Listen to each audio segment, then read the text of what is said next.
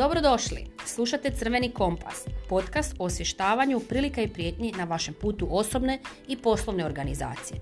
Podcast vode Anita Kanđera, poslovna savjetnica koja educira kako primjenom doći do promjene i Tamara Kajari, profesionalna organizatorica koja savjetuje kako strku pretvoriti u svrhu. Misija podcasta je biti vaš putokaz kroz svakodnevne osobne i poslovne izazove. Zato vam želimo što više konkretnih i jasnih spoznaja. Lijepi pozdrav svima ovdje Tamara. Anita je sa mnom. E, dobrodošli u petu bonus epizodu koju smo vam pripremili. Znači slušate podcast Crveni kompas. A ova bonus epizoda je epizoda odgovora na, vaših, na vaša pitanja. Jako smo sretne što imamo e, priliku odgovoriti na konkretna pitanja jer bez toga nema ni svega onoga što smo pričali u proteklim epizodama. Pa ako ste nas slušali, ovo će vam biti jedno jako, jako dobro ovoga, logičan nastavak. Ako niste, molimo vas, poslušajte prve četiri temeljne epizode. A mi krećemo sa odgovorima na vaša pitanja odmah. Anita, koje nam je prvo pitanje? Super, evo, dobrodošli u super genijalnu bonus epizodu, baš se veselim. Pitanja su odlična i nećemo stići na sva odgovoriti sada, ali pozivam i dalje da nam ih šaljete jer sve smo se zapisali i odgovorit ćemo i u sljedećoj bonus epizodi na ova koja nećemo stići sada.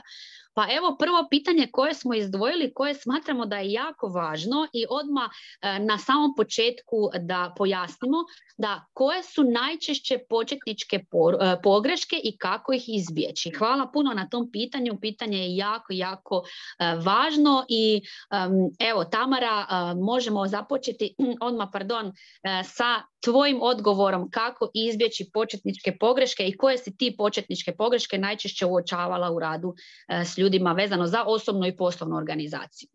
Može, može, hvala. Pa ne samo da sam uočavala, uočavam i dalje, nego sam ih i radila. Znači, mi ovdje govorimo iz svojih cipela da ne bi bilo zabune. Mi nismo ovdje dakle, profesorice koje, koje sve znaju, a ništa nisu same probale.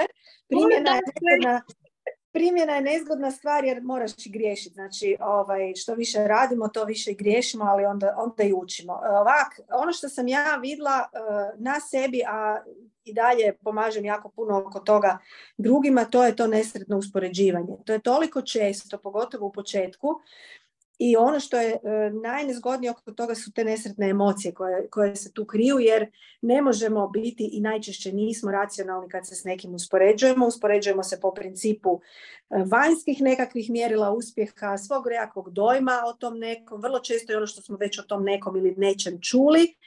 A uz pojavu društvenih mreža to je sve dobilo jedan takav takav dodatni vanjski sjaj koji znamo svi, ja se bar nadam da su dosta ovoga, naši slušatelji toga svjesni da je taj sjaj lažan. Često je vrlo lažan i varljiv. Prema tome, sve bi bilo dobro kad bi to uspoređivanje bilo umjereno u smislu nekad vam dobro dođe da vas neko pogura, da vidite da je neko malo aktivniji od vas, da neko se na nekim stvarima ono trudi pa da onda vas ponese to u smislu motivacije, ali najčešće to znamo nije tako, pa se događa da onda zapravo imate nekakav osjećaj e, da, je, da su svi uspješni osim vas, da svima ide podizanje poslovanja osim vas, da su svi doma organizirani, jer taj Instagram i Pinterest to je čudo jedno, kako su svi doma uredni, kako su te žene savršene, to je nešto nevjerojatno, šestero djece i sve stigne, ne? I onda naravno da, vi ste na drugom Baš sam vidjela super ilustraciju, sad, uh, jednu super ilustraciju da mi zapravo vidimo samo 20 uh, ili 30% nečijeg života, uh, a 70% ne vidimo. To je baš bila neka ilustracija prikazana neki dan na internetu, tako da to sam baš htjela samo još nadovezati na ovo što si rekla. Znači sve ovo što vidimo je samo možda 20% nečijeg života i onog života za koje su ljudi odlučili da vidimo, za koje su odlučili da, da pokažu. Jel? Tako, zato mi pokazujemo i bloopers i pokazujemo i ove e, autentične, ali ne naročito uvijek popularne i sjajne stvari, jer je to život i to vas pokušavamo podsjetiti da je zapravo dio primjene. Sve ovo ostalo je show, a show, to kad mi malo narastemo, onda ćemo imati neki svoj show. Sad smo za sad na zemlji i primjenjujemo ono što je životno bitno.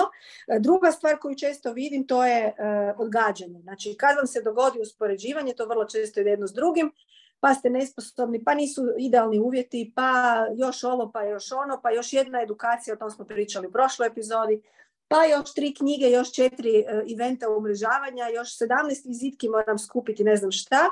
O novcu da ne pričam, nikad nemamo dovoljno novaca za nekakve projekte, jel tako? E pa onda lijepo to sve odgodimo.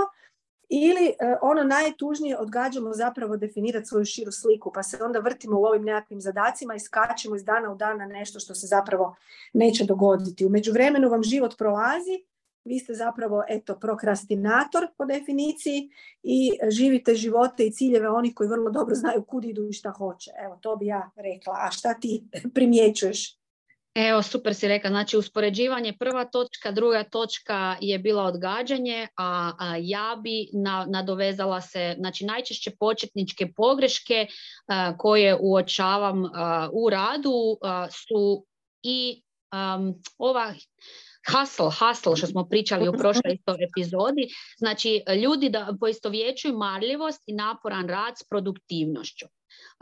To ne znači da ako radimo cijeli dan, ako slušamo nešto cijeli dan, ako se educiramo cijeli dan, da smo produktivni. Znači možete raditi po cijele dane, ali to ne znači da ćete ostvariti željene rezultate. I to je jedna od isto tako početničkih grešaka, ne samo u poslovnom životu, nego i u osobnom životu, da mislimo da će cjelodnevni rad i ogromna to-do lista nas uopće pokrenuti, a produktivnost je sasvim nešto drugo. Produktivnost uključuje jasan smjer, viziju kamo želimo ići i naravno kako si, e, prema tome da napravimo smislenu e, strategiju i plan, evo sve ovo što smo pričali. Zato smo i pričali o tome, smo mi sve to prošli i naravno nije sad da mi tu pametujemo, sve znamo, nego upravo suprotno sve smo mi to prošli i jako e, debelo smo naučili na svojim greškama, početnim greškama i zato sad to želimo i prenijeti da možda evo, naše iskustvo isto pomogne onima koji slušaju. Tako da uz ovo tvoje uspoređivanje i odgađanje svakako bi spomenula i to previše, previše rada, ali ne fokusiranog rada, neproduktivnog rada.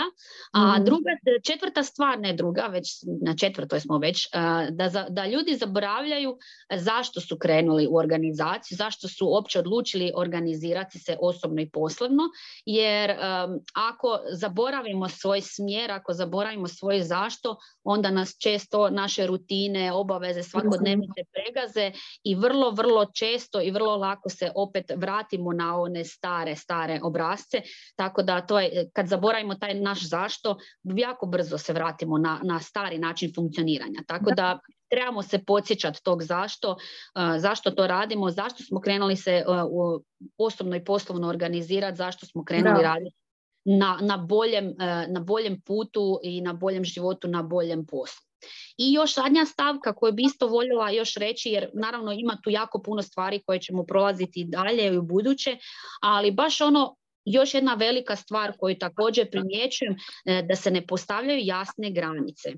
Znači i u osobnom i u poslovnom životu. To je nešto izuzetno važno možemo mi naučiti sve ovo što smo mi pričali, znači imati širu sliku i postaviti cilj i napraviti plan i napraviti raspored, ali ako ne postavimo jasne granice, onda ćemo doći do sagorijevanja, radit ćemo za druge više, ne za sebe, svoje ćemo odgađati, evo kao što si ti rekla, jer je na, i vani je puno informacija, e, puno smo izbombardirani sa svim živim online i offline i može jako brzo doći do distrakcije i prokrastinacije, tako da evo, postavljanje granica je jedan izuzetno važan faktor da izbjegnemo evo te neke početničke greške. Tako, evo, samo da ja sumiram još jednom, Početničke greške koje smo mi najčešće učavali su upravo to, znači uspoređivanje, odgađanje, prezaposlenost, zaboravljanje na svoje zašto i nepostavljanje jasnih granica.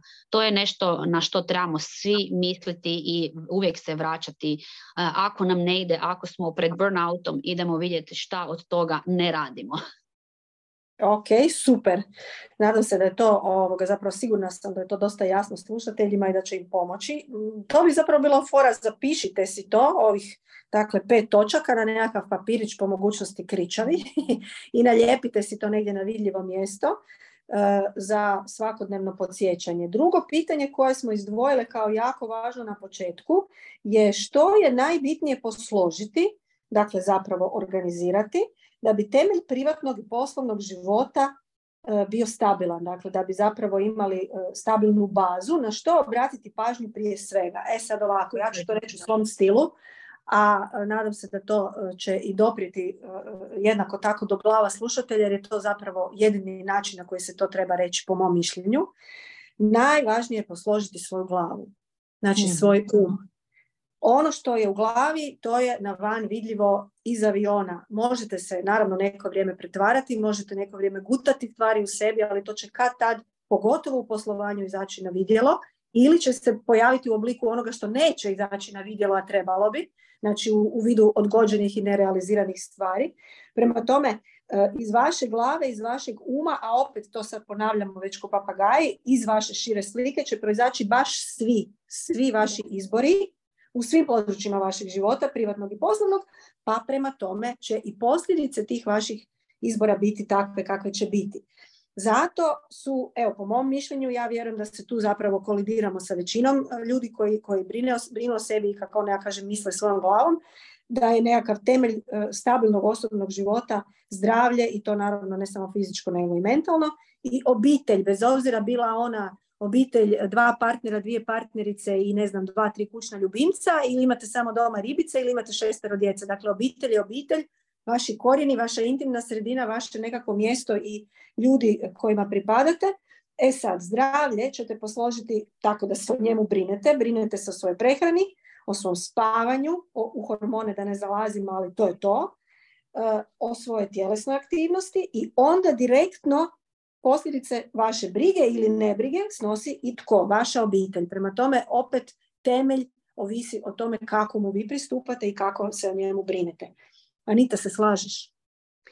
Ja mislim da si sve rekla, tako da ja ću jedino dodati s ove poslovne strane što mhm. je bitno posložiti e, na samom početku i na što obratiti pažnju prije bilo čega u poslu, jer e, opet iz iskustva vidim da meni klijenti dolaze sa problemima upravo zato što temelje nisu posložili. A u temelje sa poslovne strane spadaju financije e, i spada SWOT analiza. Znači financije je važno posložiti da vidimo vidimo kakve sad trenutno troškove imamo, koje prihode planiramo i da onda vidimo koliko će nam ostati i što s tim novcem možemo napraviti. Evo, vrlo jednostavno da sad ne ulazim u, u dubinu, ali mnogi, mnogi e, ljudi s kojima sam radila nisu nikad napravili svoj financijski plan da vide koliko troše, e, koliko zarađuju i koliko zapravo novaca mjesečno imaju na raspolaganju, a izuzetno je važno da, da znamo uopće jel dobro poslujemo i jel možemo šta investirati ili jel možemo šta uštedjeti, znači bez tog financijskog plana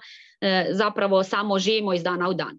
Druga stvar koja je važna za temelje je SWOT analiza koja, koju obožavam jer se može naravno, ja ju volim koristiti na e, osobnom primjeru, znači ne samo on, koja se koristi na, na tvrtkama, znači uh SWOT analiza je analiza gdje mi zapravo um, gledamo koje su naše snage, slabosti, prilike i prijetnje na tržištu.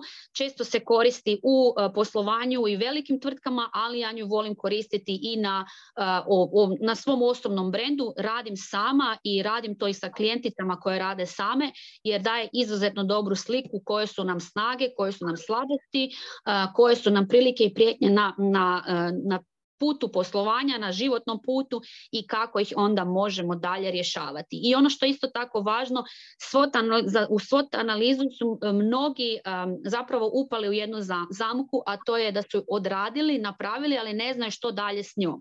Tako da opet tu sugeriram, ako znate što je SWOT analiza, ako ju znate napraviti, a ne znate ju sami iščitati, izanalizirati, potražite pomoć. Jer nekad je lakše kada čujete drugu perspektivu, e, drugi, vid, e, drugi par očiju koje već ima iskustva, tako da evo, ja sam ju radila sa mnogim klijentima e, i čak i ove godine i ona je dobar temelj e, za dalje. Evo, to je mislim da sve što se tiče, znači što obratiti pažnju kako bi posložili temelje privatnog i poslovnog života, super, super pitanje i drago mi je da smo ga dobili. Super, idemo dalje. Idemo dalje. Sljedeće pitanje koje smo dobili, e, što kada posumnjaš, jel ima smisla? U, jako, jako dobro pitanje. Tamara, da čujem tebe, što bi ti volim, da, ovo volim i sad će opet nekima se već kolutaju s očima, ovi koji su poslušali sve epizode, opet sad one o široj slici, ali ljudi, žene pogotovo, to je to, nemamo, nemamo dalje šta puno pričati. Smisao se krije u onome zašto smo negdje gdje jesmo, zašto smo s onima s kojima jesmo, apsolutno i zašto, smo, e, zašto nismo s onima s kojima ne želimo biti. Međutim, ako to ne znamo i nismo toga svjesni, nego jednostavno puštamo da se, da se e, nalazimo tamo gdje nas okolnosti bacaju, to upravo to nema smisla. Prema tome, e, kad, kad posumnjate ono u smislu zašto sad, šta mi se događa, pa jurim, pa čemu sve ovo, mi poduzetnice najbolje znamo, pogotovo u prvim godinama poslovanja, koliko puta se ne u tjednu nego u danu pitamo dobro čemu sve ovo. Mhm. jedini odgovor leži u tome e, zašto smo uopće počele. Pa ako niste počele zbog nekog drugog, ne daj Bože početi u životu, a pogotovo u poslovanju zbog nekog drugog, dakle ideš zbog nekakvih svojih e, e, unutarnjih poriva i želja i ciljeva, podsjetite se Znači, zašto ste baš sad odlučili raditi na ovom projektu? Zašto ste baš u doba korone prekinuli sa nečim, nečim ili nekim? E, apsolutno se uvijek treba podsjetiti na onu drugu stranu što smo govorili isto ranije, šta nije primjena, šta treba izbjegavati, zašto, e, e, zašto ste postavili svoje granice. Dakle, vrlo često propitujete smisao onda kad vas okolina osuđuje. Ne znam jeste to primijetili. Znači, evo opet me kritizira ovaj jer sam mu odbio sastanak jer sam rekla, gle, imam po raspravu to i to, dogovorili smo se sutra, preksutra, sad bi netko ranije, netko vam e, remeti vaše planove, vi ćete naravno pristojno, asertivno reći zašto vi sad tome ne možete udovoljiti. Reakcija tog nekog je njegov problem. Ono što se vama ne smije dogoditi je zašto sad opet to, zašto sam se ja uplela u ovakve odnose, u ovo, ne, vi ste na svom putu, vi ste na dobrom putu, samo se trebate na to podsjetiti. Znači, ako ste donijeli dobre izbore, to znači zaista vlastite, onda je cijela priča vrlo jednostavna. Ima smisla to što radite i samo nastavite raditi to i dalje. Evo, to je, to je nekako moje iskustvo i osobno i poslovno. Tvoje? E, ja se sad već smijem na tvoj odgovor jer si, rekla ako ste donijeli dobre izbore. E, ima ljudi koji nisu donijeli dobre izbore. Zato slušaju podcast. I to je ok, i to je ok. Samo želim još jednom uh, ovdje samo stati i reći da apsolutno je ok i pogriješiti, apsolutno je ok i posumnjati, apsolutno je ok uh, razmišljati uopće u kojem smjeru ići dalje, jel to uopće ima smisla, zato što se nek, jednostavno se neke stvari promijene. Promijene se na putu, e, u životu i ja točno znam da kak sam ja e, otvorila svoj obrt prije pet godina, već sam dva puta promijenila svoj smjer i to je sasvim ok ako smo si mi s tim ok. Tako. da bi se ja referirala uh, uh, na, kao moj odgovor na ovo pitanje iz dva, sa dva stajališta. S jednog stajališta kad posumnjam je li ima smisla s poslovne strane, ja sam tu vrlo praktična i prošla bi vrlo često vjerojatno bi prošla svoje korake koje sam pripremila, da vidim jesam li dalje na svom putu, jel se možda put promijenio u međuvremenu, je li dalje uživam u, ono, u onome što radim, jel to za mene ima smisla kuda idem. Znači vrlo praktično bi sjela i razradila ponovno sve korake kao i na samom početku. Ako smo pričali o pripremi, znači ja sam na početku radila i svoj svot analizu i svoj financijski plan, e, naravno i ovo što je Tamara komentirala i, i širu sliku i plan i raspored i sve ono što smo spomenuli. I ja bi tu vrlo praktično isto tako sjela i pogledala ok u čem je problem, da vidim što se dogodilo na putu, zašto sad ja sumnjam u svoj put i svoj posao i što god da radila, da vidim u čem je problem, da, da li nisam možda, kako je rekla Tamara, postavila granice, da li sam možda skrenula s puta, da li sam donijela neki e, izbor koji me odveo sa mog prvotnog plana i tako dalje. Znači, to je vrlo s praktične strane. A s druge strane, iz iskustva sad nakon evo e, pet godina rada e, u poduzetništvu, ali i tri vrlo intenzivne godine rada na osobnom rastu i razvoju i na duhovnom rastu i razvoju, zapitala sebe u svojoj nutrini što ja zaista želim. Tako jer, jer nekad logika i plan kažu jedno, ali srce i intuicija kažu nešto sasvim drugo. Da. Mhm. Tako da ja bi vrlo, vrlo vjerovatno onda uz ove praktične stvari jako, jako dobro uh, poslušala što ja sama sebi kažem, a to možemo jedino kada si uzmemo i vrijeme za sebe, uh, rad na sebi, um, šetnje u prirodi, možda pisanje dnevnika, uh, možda razgovor sa mentorom ili što god pomaže, ali ja bi, ja bi tu uh, jako veliki naglasak stavila da znamo što zapravo mi želimo, a ne što nam možda okolina nameće. Jer znam i sama sam to prošla i sama sam evo kroz ovih pet godina radila i na nekim ciljevima na početku koje sam mislila da su ono da su moji ciljevi, jer evo tak to treba biti u poslovanju, ali što sam se više približavala tom cilju sam vidjela da to zapravo nije nešto što ja duboko u sebi, što moje srce želi, e, ne želim na taj način raditi. Ja sam taj cilj onda u samom postupku jel, ostvarenja promijenila, promijenila sam smjer. I to isključivo zato što sam upoznala sebe, upoznala sam što ja želim raditi. Tako da evo to je nekakav uh, moj savjet, moj odgovor na to pitanje da uh, unatoč tome što možda svijet ili što možda neki mentori kažu ovako bi trebalo biti, to je sve super krasno, ali ako vi se s tim ne osjećate ok, trebate poslušati i sebe i uh, odvagnuti da li je to uh, pravi put za vas ili ne. Tako je. Hoćemo onda uzeti još jedno pitanje jer se baš dobro ovaj, nadovezuje na ovo što si sad rekla. Pitanje Može. glasi kako, e, kako formirati realna očekivanja. Mm, I to je zapravo jako dobro, jako dobro pitanje. E, dakle, na neki način možda sumnjate da ste da bi vam se moglo desiti da ne budete realni ili da vam okolina nameće nekakve kriterije šta bi trebalo biti. E, ja bih rekla da je odgovor kombinacija ovog što smo do sad rekli. Znači, prvo da biste znali i osobno i poslovno šta trebate očekivati, znači ispod kojih nekakvih teoretskih znanja, vještina minimuma ne smijete, ne bi trebali ići ćete dobiti isključivo edukacijom. Dakle, to je jasno ko dan. E, o tome kako izabrati edukaciju, koliko toga uzeti, zašto ići na, da li ići na više, na manje, to smo isto djelomično načeli u prošlim epizodama, ali ćemo o tome više pričati. U idućim, znači opet nekakva mjera i zdrav razum, e, primjena, a ne samo trčanje okolo. Međutim, teoriju morate, morate znati. E, šta je realno za vas i šta vi od sebe ili šta mislite da drugi od vas mogu i smiju očekivati, to je nešto što je više vezano za vas iznutra, za vašu intuiciju koju vrlo često ne slušamo jer smo u jurnjavi, kao što je Anita malo prije rekla. Zato bi ja zapravo odgovor na, na ovo pitanje kako formirati realna očekivanja sažela na dvije stvari. Promišljanjem i edukacijom. A kad gledate na svakodnevnom nivou kako to izgleda, to je ono kad vas hustle preuzme, znači jurnjava prezauzetost, ne vidite možda ili počinjete sumnjati da je tu produktivnost zapravo e, da, da, da niste dovoljno produktivni unatoč toj zauzetosti, nemojte juriti dalje i misliti da ćete većom brzinom biti produktivni, nego upravo suprotno. Zaustavite se, promislite, pogledajte gdje ste do sada bili, šta ste do sada primijenili, i onda pogledajte da li je to bilo realno. E, stvari će se vrlo brzo same zapravo odgovoriti, ne trebate tu biti neki veliki poslovni stručnjak ili ovaj, psiholog, svako sebe zna slušati, samo ne dajmo si vrijeme, ne dajmo si vrijeme da se poslušamo, tako da ovaj, e, meni je to do sad pomagalo, do sad mi intuicija nije prevarila, ako ju nisam poslušala, onda mi se vratila u obliku pljuske, tako da intuicija će vas učiti na ovaj ili na onaj način a u poslovanju sam naravno uvijek slijedila i učila od onih koji znaju više. Znači morate realno je očekivati da ne znate dovoljno. Evo, to bi recimo isto rekla za kraj, a Anita će vam dodati sa, sa svojeg aspekta.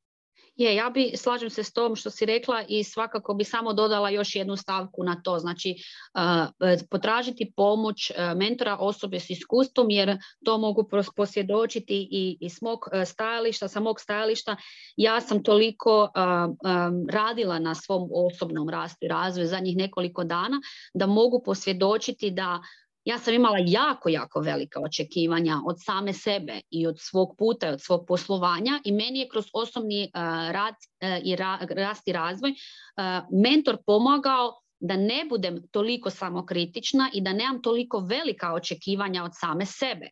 A mhm. postoji naravno i drugi način. Ja radim s puno žena koji imaju vrlo mala očekivanja zato što imaju jako nisko samopouzdanje i samopoštovanje. Znači to je druga mhm. krajnost. Ali oba dvije krajnosti se rješavaju u većini slučajeva tek eh, radom na sebi, a taj rad na sebi eh, po meni evo, ja mogu to reći u svoj, svog primjera, treba uključivati drugu osobu. Jer nije isto kad radimo sami, a nije isto kad nas e, druga strana sa, sa druge strane potiče na neka uh, škakljiva pitanja i izlazak iz zone komfora kroz koje zapravo tek rastemo onda kada se suočavamo sa, sa pitanjima i sa izazovima s kojima se ne bi suočili sami. Tako da evo, sformirati realna očekivanja možemo kažem, jedino ako radimo, radimo na sebi, a e, realna očekivanja su za svaku osobu po meni drugčija. Neko ima e, puno veća, neko ima puno manja, ali sve u svemu trebate znati e, kuda želite ići i ako niste zadovoljni s ovim gdje ste sada, vidjeti ok, možda nemam dovoljno samopouzdanja, želim postići više. Kako to mogu napraviti? Idem raditi sa mentorom na svom samopouzdanju. Ili jako sam veliki kritičar, samo kritičar, ko što sam to ja, idemo vidjeti ok, u čem je problem, idemo i to vidjeti sa, sa mentorom mentorom ili sa uh, psihologom ili psihoterapeutom, što god, da vidimo u čem je stvar, zašto sam toliki kritičan. Mm. Jedino tim radom na sebi ćemo onda postizati bolje rezultate ne samo u životu i u poslu. I promjenu, da. da nam je prošlo, tako da imamo još hrpu drugih super pitanja koja ćemo proći i u sljedećim epizodama. Uh, nadam se da vam je poslužila ova epizoda i voljela bi svakako, evo za kraj, samo još jednom potaknuti Molim vas, pošaljite nam uh, vaše komentare, um, vaš osvrt na ove epizode da znamo služe li vam, uh, jesmo li dovoljno jasne, jesmo li dovoljno detaljne, što još trebamo obraditi, što vama možda nije jasno što mi objašnjavamo jer se nama čini normalno i jer je to nama svakodnevnica. Tako da evo, da bi podcast bio još bolji, još kvalitetniji, računamo na vašu podršku, računamo na vaše povratne informacije, da ćemo sve od sebe da, bude, da budu što konkretniji, što praktičniji i u buduće. Evo, veliki pozdrav uh, od mene i slušamo se i u budućim epizodama. Ljudi, bog svima, drago nam je da ste s nama, nadamo se da ćete nam javiti ako ste što primijenili, to nas posebno zanima. I naravno nemojte zaboraviti da je i kritika dobro došla, pa ako se nekome nešto ne sviđa ili ako neko nešto misli da ne prolazi u praksi jer je probao, probala, a mi o tome jako puno pričamo, e, izazovite nas, dokažite suprotno jer dobra diskusija je isto vrsta razvoja i rada na sebi i svom poslovanju, a do sljedeće epizode čujemo se, čitamo se, slušamo se. Veliki pozdrav svima. Bog! Bog! Hvala na slušanju i ovim putem vas ohrabrujemo da nam pošaljete jednu rečenicu ili jednu spoznaju koja vam je nakon ove epizode ostala zapamćena ili koja vam je stvorila neki aha moment e, ili vas potaknula na jedan ili prvi sljedeći vaš korak u osobnoj poslovnoj organizaciji.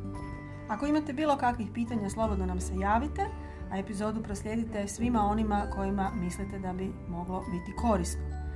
Čujemo se u sljedećoj epizodi.